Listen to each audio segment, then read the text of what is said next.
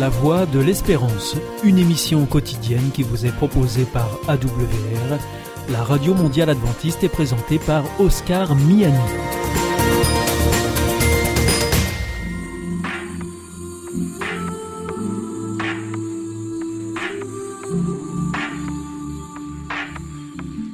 L'instant Bible. La Bible à la portée de tous. Avec la pasteur Élise Lazarus et le pasteur Gétro Camille, présenté par Nafi Bonine. Bonjour à tous, j'espère que vous avez passé une très bonne semaine et bienvenue à l'Instant Bible. Aujourd'hui, on va étudier un sujet très délicat avec le pasteur Élise Lazarus et j'espère que tu vas bien Élise. Je vais très bien et toi? Je vais bien, merci. Et bonjour à vous tous. Nous allons aborder également le thème avec le pasteur Camille Gétro. Comment ça va? Ça va, en pleine forme. Et toi, Nafi? Ça va très bien, merci beaucoup. Bien, bonjour et bonjour à tout le monde, bienvenue. Alors, on va parler de notre religion chrétienne qui, à mon sens, me paraît un petit peu bizarre. Euh, elle dit que Dieu lui-même s'est incarné en un petit être qui a grandi comme vous et moi, donc c'est vraiment le fait de se mettre à notre portée quand même, hein, euh, et qui a grandi et qui s'est fait assassiner. Assassiner pour nous sauver. C'est quand même fort. hein. Euh, Qu'est-ce que ça signifie? En quoi le meurtre d'un juif il y a plus de 2000 ans d'années euh, me sauve moi, te sauve toi Gétro, te sauve toi Élise. Euh, C'est ce que nous allons voir avec euh, bah, mes deux invités. Et je vais demander à Élise, s'il te plaît, de me lire le texte de Lévitique 4, versets 1 à 7, s'il te plaît. Oui, bien sûr. Je te remercie. Alors, le Seigneur dit à Moïse de donner aux Israélites les enseignements suivants. Quand quelqu'un a péché sans le vouloir, quand il a commis un acte interdit par un commandement du Seigneur, voici ce qu'il faut faire. Supposons ceci. C'est le grand prêtre qui a commis un péché, et par là, il a rendu le peuple coupable. Il doit alors offrir en sacrifice au Seigneur un taureau sans défaut pour recevoir le pardon des péchés. Il conduit l'animal devant le Seigneur à l'entrée de la tente de la rencontre. Il pose la main sur la tête du taureau et il l'égorge à cet endroit. Le grand prêtre prend du sang du taureau et il l'emporte dans la tente de la rencontre. Il trempe un doigt dans le sang et, devant le Seigneur, il lance sept fois un peu de sang sur le rideau du lieu très saint, sur sa partie visible. Ensuite, le grand prêtre met du sang sur les coins relevés de l'autel du parfum qui se trouve devant le Seigneur, dans la tente de la rencontre. Puis il verse tout le sang qui reste au pied de l'autel des sacrifices qui se trouve à l'entrée de la tente. Bon, alors personnellement, je trouve ça un peu barbare. Et du coup, je souhaiterais savoir, est-ce que les Juifs étaient les seuls à faire ce type de rite ou est-ce qu'il y a d'autres personnes qui ont des rites un peu similaires?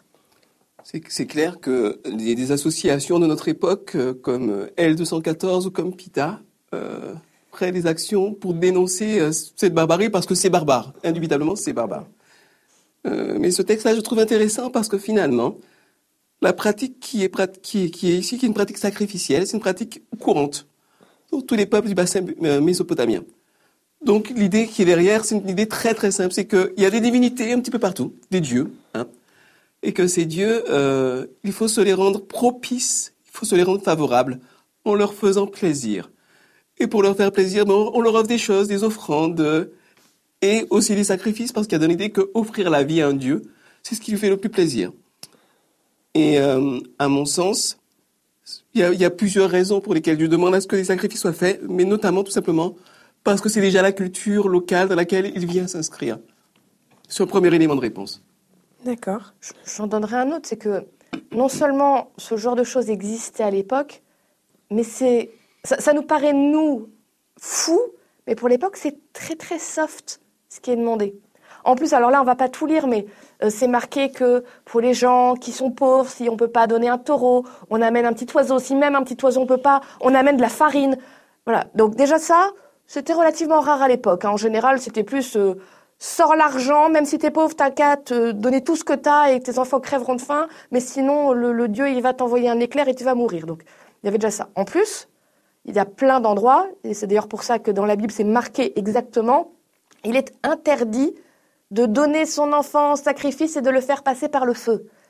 Parce que c'était très commun à l'époque que un de ses enfants, on le sacrifie à un dieu, on le brûle, pour faire plaisir aux dieux, pour que les autres aient une bonne vie.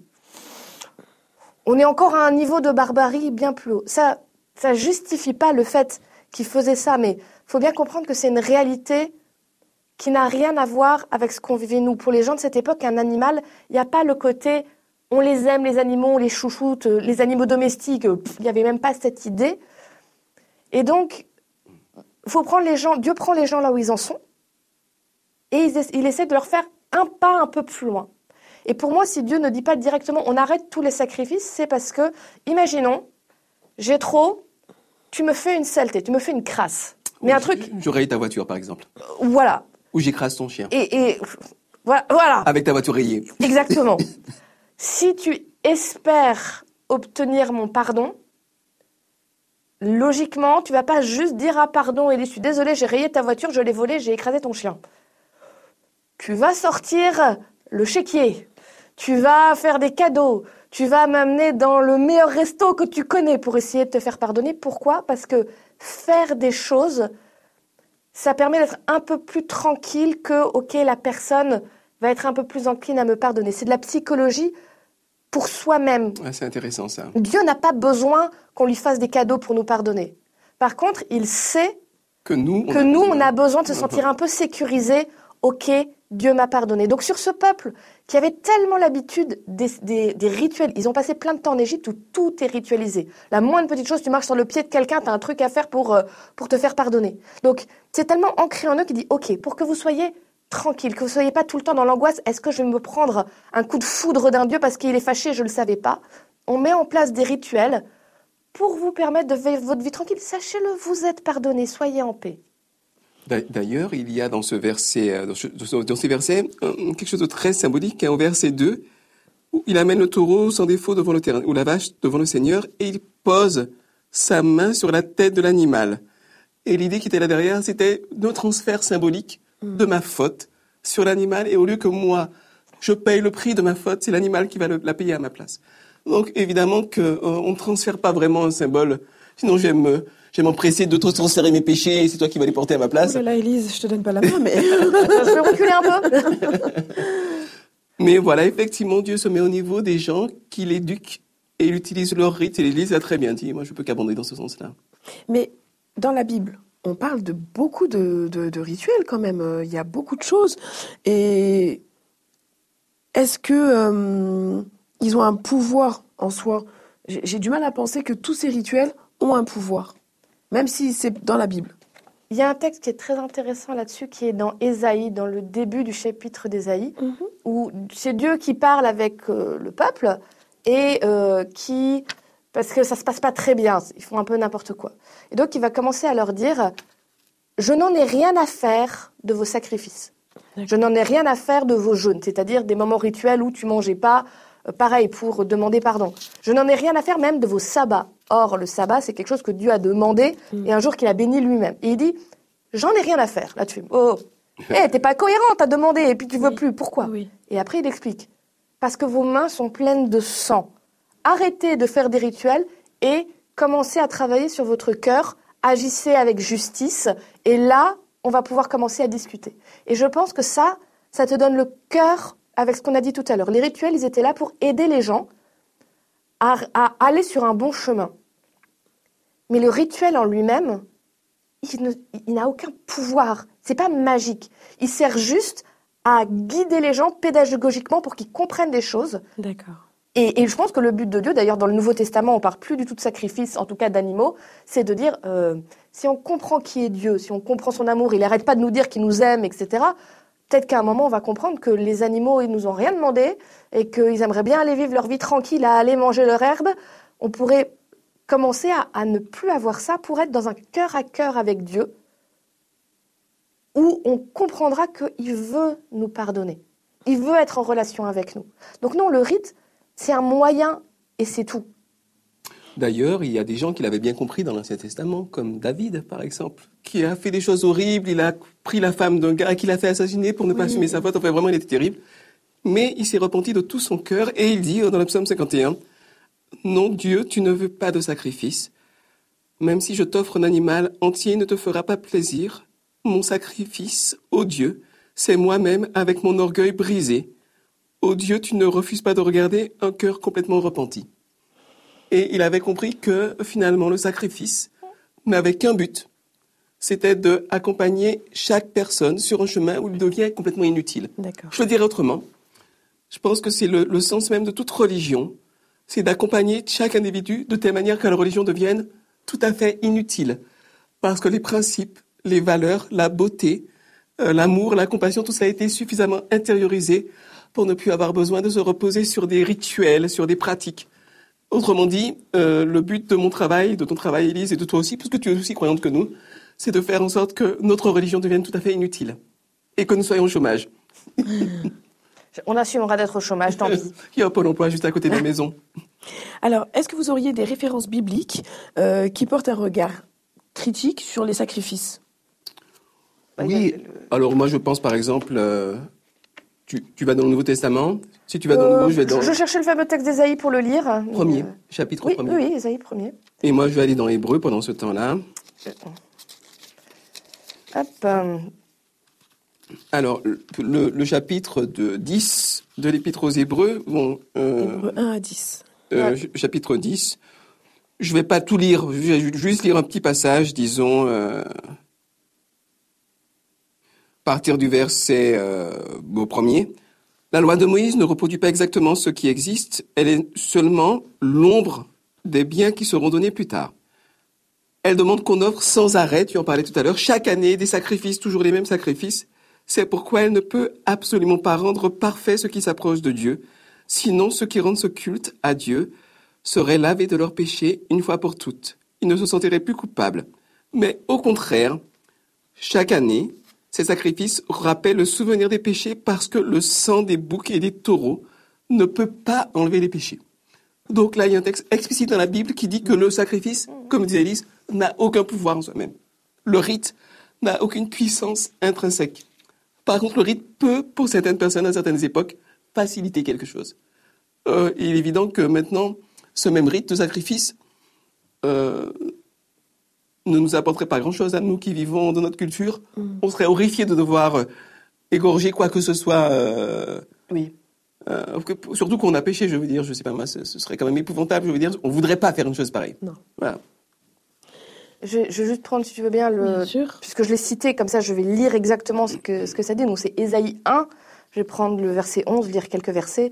Le Seigneur dit, À quoi me servent vos nombreux sacrifices? Vous brûlez entièrement des moutons pour moi, vous m'offrez la graisse des veaux, j'en ai assez de tout cela, le sang des taureaux, des agneaux, des boucs, je n'en veux plus. Quand vous vous présentez devant moi, vous occupez inutilement les cours de mon temple, est-ce que je vous ai demandé cela? Arrêtez de m'apporter des offrandes qui ne servent à rien. La fumée, je l'ai en horreur. Vous fêtez la nouvelle lune et le sabbat, vous organisez des grands rassemblements et en même temps vous commettez le mal. Je ne peux plus supporter cela. Et je vais prendre euh, le verset euh, 15. Quand vous étendez les mains pour prier, je détourne mon regard. Même si vous faites beaucoup de prières, je n'écoute pas. Vos mains sont couvertes de sang. Lavez-vous, rendez-vous purs. Éloignez de mes yeux vos actions mauvaises. Arrêtez de faire le mal. Apprenez à faire le bien. Cherchez à respecter le droit. C'est clair. C'est clair Oui, Voilà. parce, que, parce que ces gens ont, ont cru que les rites avaient un pouvoir en soi-même et, et- et n'étaient pas connectés à leur état d'esprit, alors que tout ce qui comptait, c'était cette réconciliation dont parlait très bien Élise. Tu sais, euh, encore aujourd'hui, j'entends parfois des gens qui reprochent au christianisme de dire Ah, ben le christianisme, c'est trop facile, je vais faire tout le mal que je veux, et puis sur la fin de ma vie, je vais dire Ah, pardon Dieu, hein, je suis désolé, c'était pas bien, et puis tout va aller bien, en se moquant un peu. Le système sacrificiel, je pense qu'aussi, il était là pour rappeler aux gens que non, c'est pas. euh, c'est pas un truc on claque des doigts et puis tout va bien.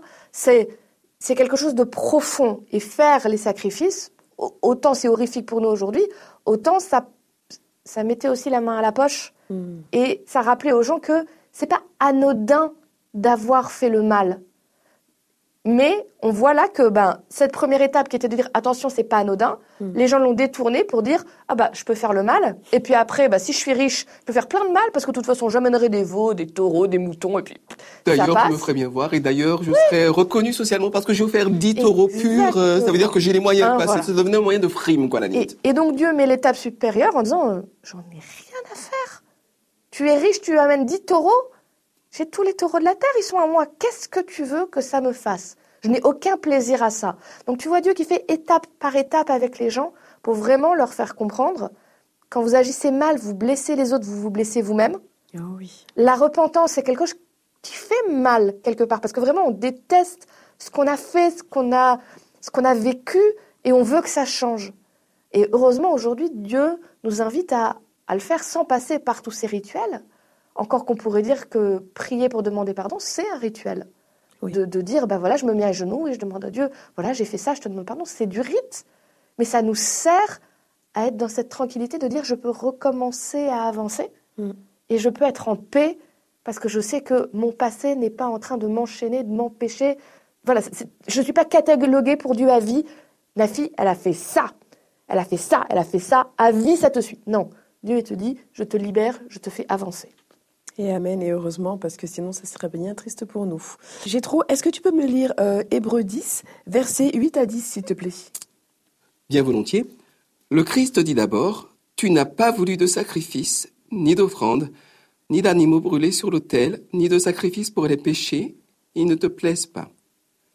Et pourtant, la loi demande qu'on offre tous ces sacrifices. Le Christ dit ensuite, Me voici, je viens faire ce que tu veux. Le Christ supprime les anciens sacrifices, il les remplace par le sien.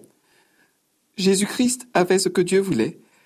Il a offert son corps une fois pour toutes et nous sommes alors libérés du péché. Voilà.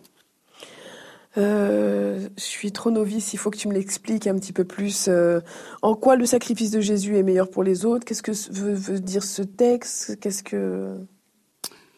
Alors, je crois qu'Élise a commencé à développer quelque chose de tout à fait intéressant en ce sens-là. Chouette. Je vais lui céder la parole. Ah, je le sentais venir, ce coup-là. Du coup, que démontre ce sacrifice En quoi il me sauve En quoi il sauve les autres Je vais donner une vision personnelle parce que je pense que c'est un sujet très très profond et qu'on peut en parler euh, deux jours, on n'a toujours pas fait le tour. Voilà comment moi je vois les choses. Dans ce monde, il y a une séparation entre les hommes et Dieu qui s'appelle le péché, qui fait que nous, on est comme prisonniers d'instincts qui nous font faire le mal. D'accord. Euh, Dieu, il avait créé un monde parfait dans lequel il y a des lois parfaites pour que tout soit en harmonie. Et nous, ben, on est en, en désharmonie avec ça parce qu'on n'y arrive pas. Quand Jésus, c'est-à-dire Dieu, vient s'incarner, c'est-à-dire se, se tasser, se rétrécir pour rentrer dans, dans ce corps d'humain, il triche pas. Il le fait vraiment d'être pleinement humain, qui, qui doit manger, qui doit boire, qui a faim, qui a soif, qui, qui est fatigué, qui en a marre des gens, qui pleure, qui a des vraies émotions. Il vit réellement. Et il va tout vivre comme un humain. Et un humain passe aussi par la mort. Mais comme il va vivre vraiment pour que n'importe qui puisse dire Jésus est capable de me comprendre, il va vivre le pire de l'injustice de ce qu'un être humain peut vivre. Il n'a jamais péché. Il n'a jamais été faux. Il a toujours voulu le bien des autres. Il a guéri un nombre incroyable de gens et il se retrouve avec des sales types, je suis désolée, hein, je vois pas d'autres mots, des, leaders religieux qui disent lui là, il est en train de nous enlever du prestige, du pouvoir parce qu'il fait tout bien, ça montre que nous on n'est pas bien, il faut qu'on le supprime. Donc on va créer un faux procès avec des faux témoins pour faire en sorte qu'il soit tué de la pire manière qui soit pour l'époque et peut-être même du monde entier parce que aujourd'hui on est, enfin les historiens disent que mourir sur une croix c'est l'une des formes de torture les plus abominables qui existent. Il va vivre tout ça alors qu'il n'a rien fait et continuer à dire ces êtres humains, je les aime.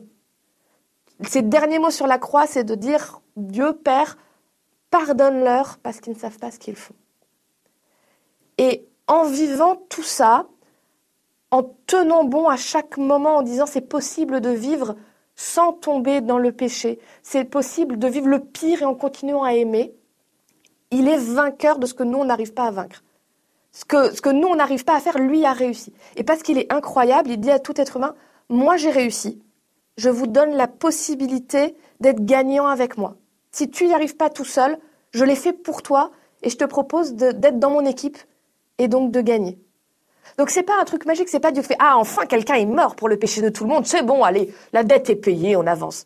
C'est vraiment une, relation qui se reconstruit et Jésus qui décide de faire un lien entre, en- en- entre Dieu qui est parfait et nous qui sommes imparfaits pour nous permettre ben, d'être reconnectés.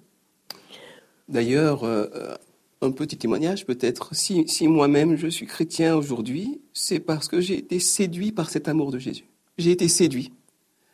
Et pourquoi est-ce que j'ai été séduit? Parce que j'ai découvert que si au centre de la religion des hommes, il y a Dieu, ou en tout cas une représentation, souvent erronée d'ailleurs de Dieu, au centre de la religion de Dieu, ben, il y a chacun d'entre nous. Et Dieu est obsédé par l'idée de reconstruire quelque chose avec nous. Et le sacrifice de Jésus, je pense, en est l'illustration la plus parfaite. Alors, il y a des controverses théologiques qui ne m'intéressent pas. Est-ce qu'il est mort à notre place? Est-ce qu'il porte mon péché? Ou est-ce que ceci, est-ce que cela? Euh, Je ne veux pas trop en parler.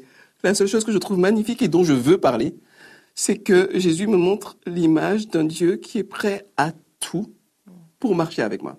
Vraiment à tout. Un Dieu qui me dit quelque part, la divinité, je la laisse tomber, je viens marcher à côté de toi. Mon confort, je laisse tomber, je vais marcher dans les pires conditions. Et je vais te montrer l'exemple jusqu'au bout et je vais assumer cette envie d'amour et cette envie de relation libre. Je vais l'assumer jusque sur la croix. Et je vais pas me défendre alors que je pourrais me défendre. Je vais pas anéantir tous ces méchants alors que je pourrais, parce que je les aime aussi. Et donc, euh, pour moi, le sacrifice, et c'est pour ça que je parle de témoignage. Je ne fais pas de grande théologie, je ne fais rien, juste un témoignage. Euh, cette, cette, cette, cette mort et cette, euh, ce, ce don de Jésus, finalement, c'est la révélation du caractère de Dieu. C'est c'est vraiment la révélation complète de l'amour de Dieu. Et je trouve qu'il n'y a pas plus beau que de donner sa vie pour les gens qu'on aime. Là, on est très très loin des idéologues euh, chrétiens, musulmans, bouddhistes, peu importe, qui vous envoient au casse-pipe en vous disant, vas-y, tu vas avoir des vierges au ciel, des récompenses, euh, de l'or, et puis qui, eux, restent bien au chaud, confortablement. Non, Jésus ne fait pas de grands discours, mais il met la main à la pâte parce qu'il nous aime, et son sacrifice est le comble de l'amour. On on peut pas aller plus loin dans le don de soi. Donc voilà, pour moi, ce que signifie ce texte, c'est le sacrifice ultime qui montre quel est le caractère de Dieu et qui rend possible cette reconnexion dont parle très bien Élise, cette réconciliation, mais c'est pas Dieu qui a besoin d'être réconcilié avec nous, parce que lui nous aime, c'est nous qui avons besoin d'être réconciliés avec Dieu. Et je crois que pour en être convaincu, il suffit de regarder l'état de cette planète, de ce monde, et des actions que mènent les hommes pour être convaincu qu'il faut une réconciliation avec Dieu. Alors, jusqu'à présent, j'ai bien compris. Et avant de vous demander de lire Apocalypse 5, versets 1 à 6, je vais rebondir sur ce que tu as dit précédemment. C'est très profond, en fait, cette image où euh, j'ai souvent entendu dans les églises euh, qui serait capable de donner son fils euh, pour, euh, pour sauver les autres. Mais en entendant ce que tu viens de dire, ça va au-delà de ça.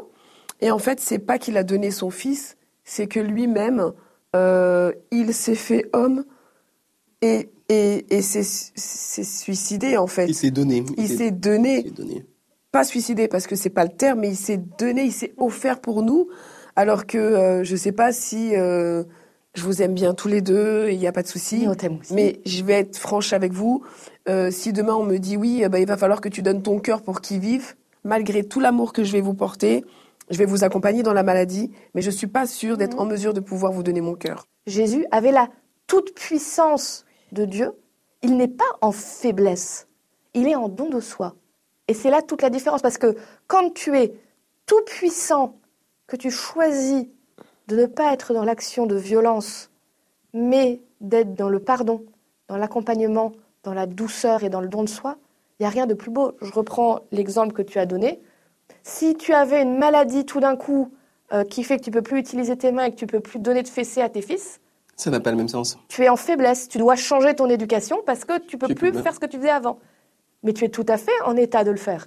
Tu as choisi de ne pas utiliser cette méthode pour aller dans quelque chose d'autre qui est dans plus de d'écoute, de douceur, d'accompagnement. C'est ça qui est beau et c'est toute la différence pour tes garçons. C'est pas le même impact. Pour moi, savoir que Jésus avait à n'importe quel moment la possibilité de dire stop, c'est fini, je ne veux pas subir ça, et qu'il a choisi de dire j'irai jusqu'au bout pour eux, c'est ça qui fait toute la beauté de ce qu'il a fait. Alors si euh, j'ai bien compris euh, tous les éléments qu'on a vus aujourd'hui, encore une fois, c'est l'amour de Jésus qui nous sauve, euh, un amour incommensurable où il a donné, euh, j'aime bien euh, cette expression où les gens disent qu'ils ont tout donné en fait, mais c'est- dans son cas, C'est littéral. c'est littéral, il a tout donné jusqu'à l'humiliation, nous, en tant qu'être humain, on n'aime pas être humilié, mais on a laissé Dieu aller jusqu'au bout. Et aussi de se dire que hum, ce qu'il a fait, c'est pour nous sauver. Et est-ce qu'on le mérite? Est-ce qu'on doit faire des choses pour le mériter? Est-ce que... euh, Lui a jugé qu'on le méritait, en tout cas, puisqu'il l'a fait. Merci à vous pour toutes ces explications. Merci Élise, merci parce que j'ai compris beaucoup de choses et ça va bien me servir cette semaine. Merci Gétro pour tes témoignages. Je vous donne rendez-vous la semaine prochaine. Si vous avez des commentaires à mettre, n'hésitez pas et on y répondra. Bonne semaine à tous.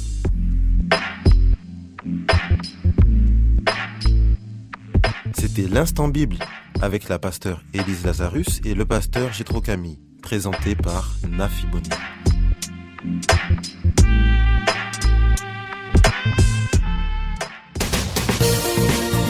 Notre émission est maintenant terminée. C'était la Radio Mondiale Adventiste, la voix de l'espérance. Je vous souhaite à présent une très bonne continuation. Que Dieu vous bénisse. À demain.